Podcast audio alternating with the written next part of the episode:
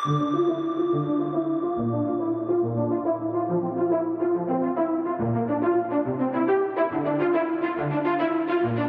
is the Multi Faith Matters podcast. I'm your host, John Morehead.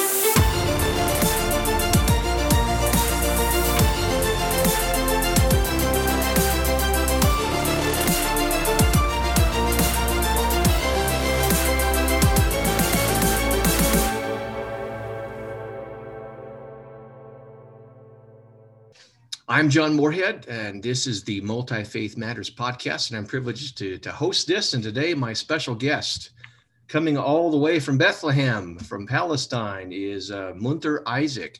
And uh, he has a PhD from the Oxford Center for Mission Studies, a great place to study. He is the academic dean of Bethlehem Bible College in Palestine and director of the Christ at the Checkpoint Conference.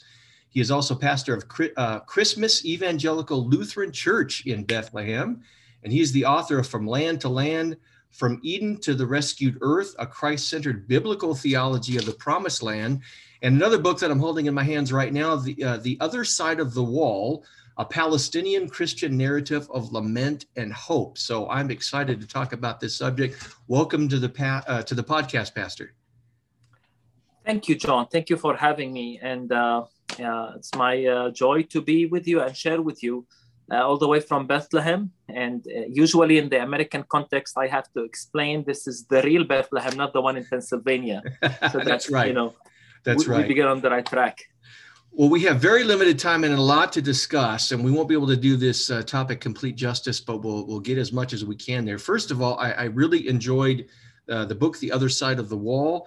Uh, particularly just coming out of the most recent Palestinian-Israeli uh, clash and conflict, and can you, I, you bring a voice and a perspective that American Christians in particular desperately need to hear. Can you share a little bit about the experience of a, a Palestinian Christian and how that informs your perspective in this book? Yeah, thank you. Um, basically, I mean, one of the most important reasons I, I wrote the book is uh, uh, the fact that for many Western readers, they are not aware of the fact that we as Palestinian Christians actually exist. And whenever the Palestinian Israeli issue comes uh, in the news or they hear about it, they simply assume it's a conflict between uh, uh, two peoples, even two religions, Muslims uh, and Jews. Uh, and uh, we feel not just lost in that equation, but we feel that this misrepresents what's actually happening on the ground. So part of the rationale why I wrote this book is to present a, a Palestinian perspective uh, that is also informed by my faith as a Christian and help my readers realize that Palestinian Christians have been part of the history of the very rich history of this land for 2000 years. This is where Christianity began, and that there is a different or another dimension to the situation that many, uh, uh, usually, especially uh, uh, evangelical Christians, are not aware of. And that's what I tried to explain. Partially, of course, because of my evangelical upbringing. I teach at, at, a, at a Bible college that has a, an evangelical DNA.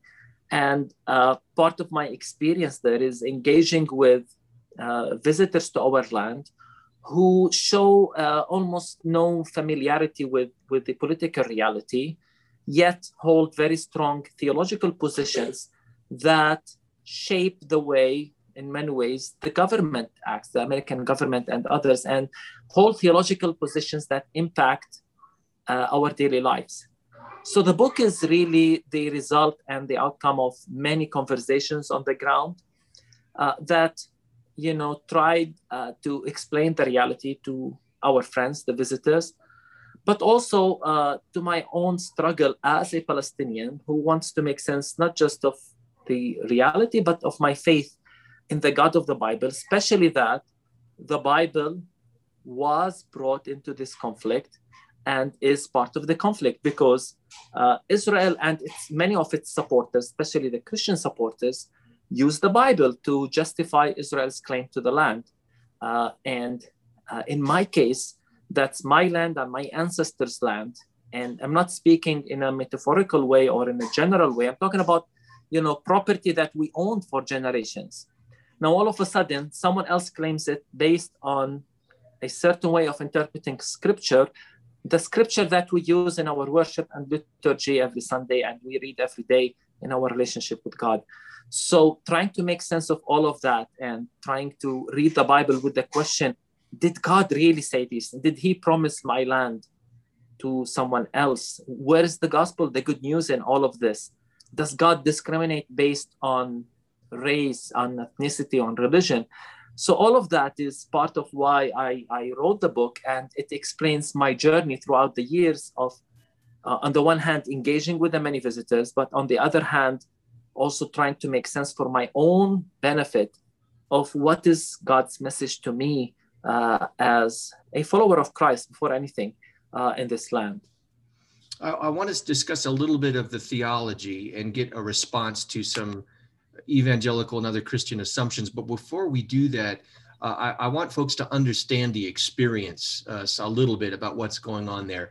Uh, in my research in the, the Palestinian Israeli conflict, there has been a process of dehumanization that often takes place uh, on both sides. But I want to hear about the dehumanization and the prejudice a little bit uh, that, that you have experienced as a Palestinian Christian, maybe even within uh, and from uh, American and, and other evangelical churches. Um, yeah, thank you. Um, I think the dehumanization begins when many folks speak about our land as if it's empty. Uh, if you think of the language that is very common in most evangelical churches about Jews returning to their land, just think of that for a moment and what does that mean to me as a Palestinian? Because that immediately puts me in someone else's, as if I took someone else's land uh, just because I was born here and my ancestors were born here. Uh, many theology books and theology conferences uh, celebrate the creation of the state of Israel as a sign of God's faithfulness to the Jewish people, and in the process, ignore our presence. Because what does that mean to us? Because uh, again, when Israel was created as a state in 1948, something had to give, and, and that was the Palestinians. We lost our land, we literally lost our homes. Uh, more than 500 villages were destroyed, creating a huge crisis of uh, refugees, more than seven to 800,000 Palestinian uh, uh, refugees, among them many Christians. All of that was our experience. Yet nobody talks about this. And they celebrate what happened because of their focus on one side. So the dehumanization begins with the uh, assumption of an empty land, a land without people. Yet the land had people. But in the plan and in the interpretation and in the uh, agenda and so on, these people don't matter. And that's where it all starts. But then it also continues today with ignoring our reality. Uh, John, I, I am 42 years old, and all my life I've lived under an Israeli military occupation, an occupation that controls every aspect of my life, where I can live, whom I, you know, uh, if I can unify with with my uh, uh, relatives. I have an uncle and an aunt who live in Arab countries that they cannot even come and visit us. Uh, an occupation that controls the entrances of our cities. I have to go through checkpoints whenever I want to visit my in-law in another Palestinian city in Ramallah. Uh, they control our ID cards. They control the airports. They control the air. Even if Palestinians want to have uh, the right, you know, the Palestinian phone companies for 3G and so on. Israel controls that. We cannot dig for water in our land uh, unless Israel permits us. Uh, more than 75% of the land uh, is classified under Oslo agreements as Area C, areas where we as Palestinians cannot even build. And that's the vast majority of the West Bank, which is only 22% of historical uh, Palestine, which is now called Palestine and Israel. So we're restricted in our movement, we're limited where we can live. There is a wall that suffocates our life and surrounds our cities, checkpoints, and the humiliation, oftentimes on checkpoints, even sometimes the incidents of death at the checkpoints where Palestinians are killed. That's part of our daily reality, but that's seldom talked about uh, in the narrative of Christians or the mainstream media, uh, again, and it's not as if they don't talk about the situation at all, because Israel is always in the news. Uh, uh, the call to support the Jewish people and to support Israel in the news. And uh, very little is said about the basic human rights, God given human rights of the Palestinians. Uh, uh, you, you, know, I, I often tell evangelical friends if you believe God gave the land to the Jewish people as an eternal possession, and that's your conviction, God bless you. But what should I do then as, as a Palestinian who lives in this land? Should I leave? Should I simply accept to live as a second class citizen in my homeland, as in the people of Nazareth, for example? Uh, or should I just uh, accept to live under a military occupation that controls me? Uh, do you accept the dehumanizing that takes place uh, uh, uh, on, on Palestinians on a daily on, on, a daily basis? And then an extra step of the dehumanization is when we are, I use the word demonized, called terrorists, called all sorts of things, simply because we want to live in dignity in our land, simply because we object to the policies of the state of Israel that imposes this oppressive regime uh, on us. We're called uh, the terrorists, the evil ones, the anti Semites, uh, uh, and so on. Uh, calling and, and giving names on people is a way of silencing any criticism and shutting every conversation. And we've been through that. Uh, and if you read the book, you see that even as churches, we've been through that, even as Palestinian Christian leaders, where uh, sometimes uh, invitations for us to speak in conferences are withdrawn and there's pressure to silence us uh, because we're simply because we're Palestinians. So that's part of, of, of the, the, the reality that you know we find ourselves in simply because we're Palestinians. Um, um, yeah.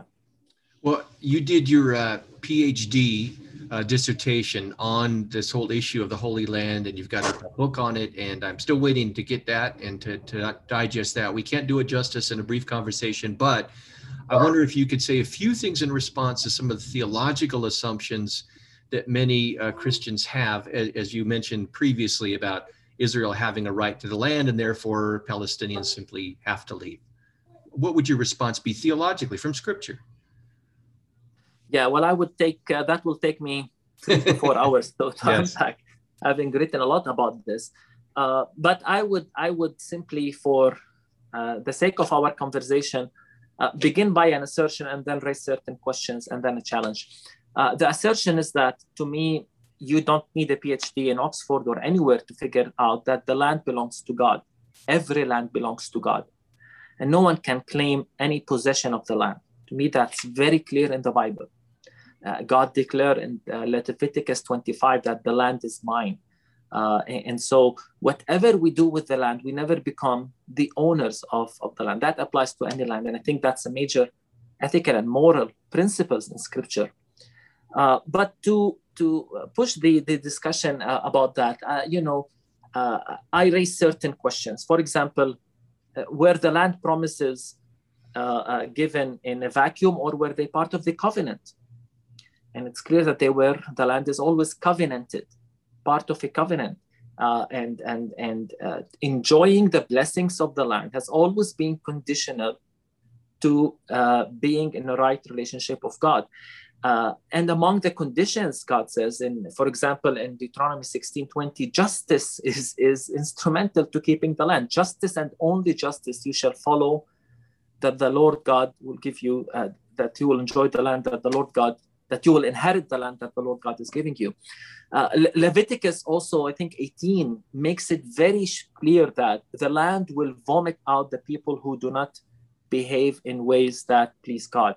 It's the land that vomits out the people just as it vomited the people who were in the land before the Israelites. So we cannot ignore these elements in the promises of the land. Uh, another question I always raise is what was the promised land? We simply assume it's historical Palestine and Israel or historical Palestine, but uh, parts of Jordan were part of the promised land. Uh, Egypt, you know, from the river to the river. Why is nobody claiming this whole region as, you know, belonging to the Jewish people, especially those who want to be uh, consistent in their literal reading of scripture? but this shows you that there is something more than that. And, and in my book, I argue that this is part of God's universal uh, plan to redeem all of creation, just as Abraham was the father of many nations, so that every land will be blessed and every nation will be blessed through the, the, the seed of Abraham. Uh, the land is supposed to be more than simply a small real estate in Palestine or in the in the ancient Near East. So that's something uh, we discuss a lot. Uh, another important question is who benefits from these promises of the land? Because it's clear that it's for Abraham and his offspring. And I think a very important discussion or question to ask is who is Abraham's offspring? Is it by ethnicity? Is it by DNA? And again, scripture is clear that it's a matter of faith and divine election. Uh, Ishmael and Esau were both physical descendants of Abraham, but did not receive the promises. And Paul speaks about that. He says, Not everybody from the flesh is, is, is, an, is an heir. Uh, and similarly, someone like Ruth, a Moabite, because of her faith, was brought into uh, the family, the seed. And that's, I think, what also Paul speaks about in Romans 11 about being grafted into the olive tree. And then in the New Testament, it's also clear that it's a matter of who is incorporated into Christ that becomes, you know, Galatians 3:16 first claims that Abraham has one offspring and that is Christ. And nobody can claim anything beyond that. It's not offsprings as if in the plural. And I think that raises serious questions about the theology of Christian Zionism. And then it says, uh, if you are into Christ, if you are baptized into Christ, you are Abraham's children. It doesn't matter whether you're Jew or Gentile because these differences do not uh, apply uh, male or female, free or slave, uh, but you're all one in Christ, heirs according to the promise. And I ask, what do I inherit? If Paul calls me an heir according to the promise. And there is no such thing as a spiritual promise that I inherit and a physical promise that uh, the Jew inherits, as some try to, to, to, convince us, because Paul calls us co heirs in, in, I think, uh, Ephesians 3 or Ephesians 2. Um, and it's, it's one thing, John, if a Jewish person uses the Abrahamic promises to claim uh, a right to the land it's another if a Christian does this and ignoring these promises in, in Galatians. And I always say, you know, Jews have the right to interpret their own scriptures as they see fitting. I, I don't want to impose my reading on, on my Jewish neighbors. Uh, but I have a problem when Christians ignore statements like the ones in Galatians 3 uh, 16. Uh, but more importantly, I think we should always discuss questions related to justice because central to the theology of the land is the question of justice. Uh, justice matters to God more than, and, and uh, one of the most fascinating uh, uh elements I find in uh, scripture, and again, this is something that's very ignored, is the inclusive nature that we find when the land is discussed in scripture. Um, Ezekiel 48 speaks about the land in the eschaton in the, in the, the days to come and tells the Israelites to precisely or specifically that they shall allot to the strangers who live with them land, they shall be to you as the native born. Should, there should be no difference because God is the God of all, uh, which is a stark contradiction to the current uh, uh, infamous nation state law that the state of Israel applied, which discriminates between Jews and non Jews. I mean, even the Hebrew scripture comments against that. Isaiah 56 speaks about those who bring themselves to the Lord. They shall receive uh, uh, an allotment even more than the native born. It's, it's amazing, these, these promises. And the issue of justice. And I always say, um, if we are going to solve a conflict where literally people are dying, losing their rights, humiliated, uh, uh oppressed, based on an interpretation on who receives the Abrahamic promises today and who replaces who, I think woe to us. We're, we're, we're in problem. Uh, and that's why I say, as much as I enjoy talking about the land and arguing for my theology of the land, at the end of the day, you know, we have Palestinians and Israelis who find themselves in this land, uh, in, in, in not in a very good, you know, uh, in, in a warlike situation where one people and our solution has to be can we find ways to live together? Can we apply the principles I argue that we find, for example, uh, the teachings of Jesus about uh, the kingdom on the God, the Sermon on the Mountain? That's what Christians should be involved with, rather than trying to argue who receives the Abrahamic promises today and who doesn't.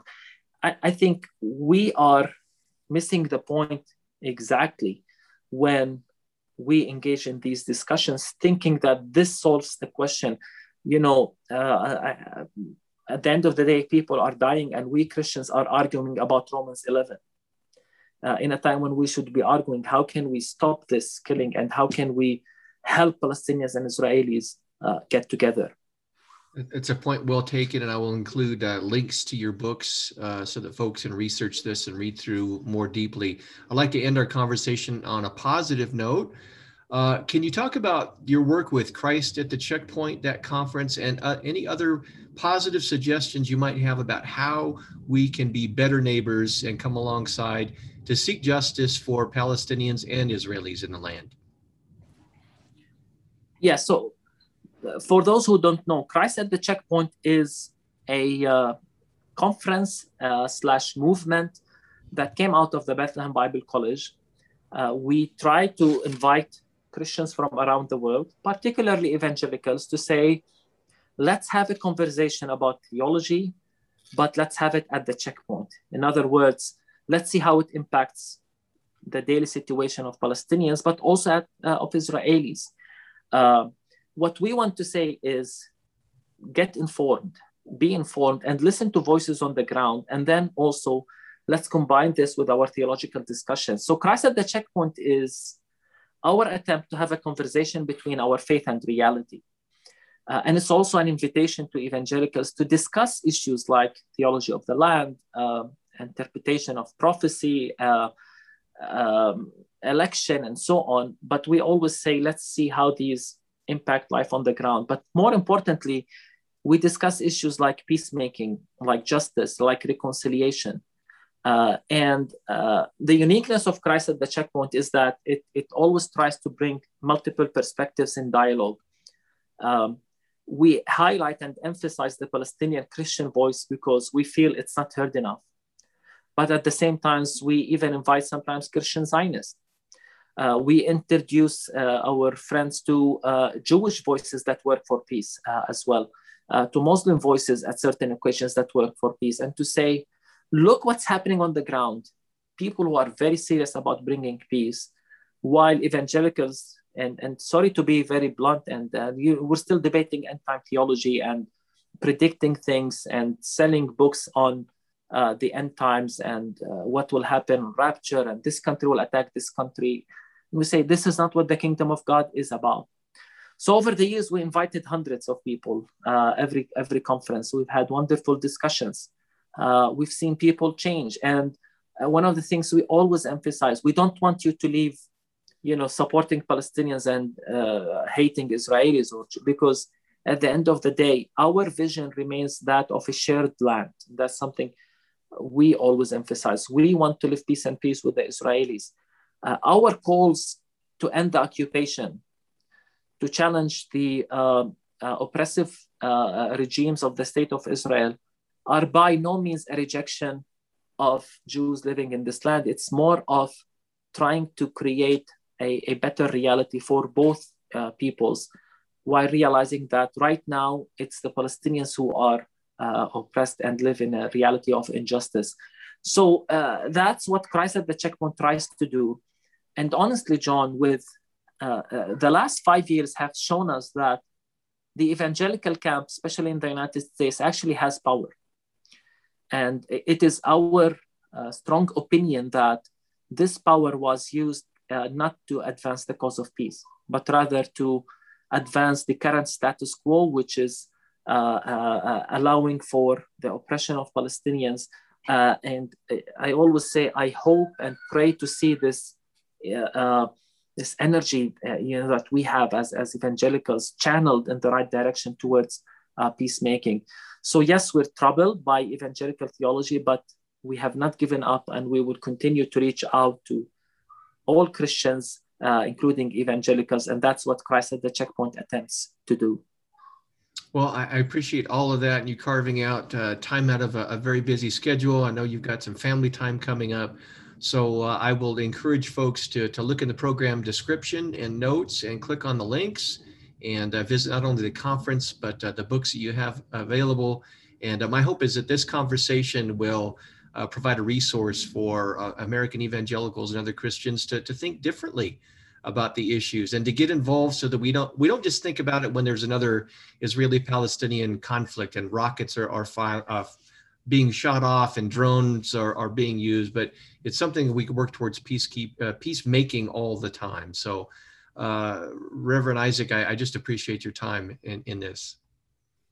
Thank you for having me. Thank you. Uh, I'm John Morehead. Again I'm the uh, host of the Multi Faith Matters uh, podcast uh, please seek out uh, the, the, resources there and, and look more deeply into this. This is a, a topic that we evangelicals, particularly in America, we do have a strong voice, and may we use that for peace. Again, on behalf of my guest, thank you for watching and listening until the next edition of the podcast.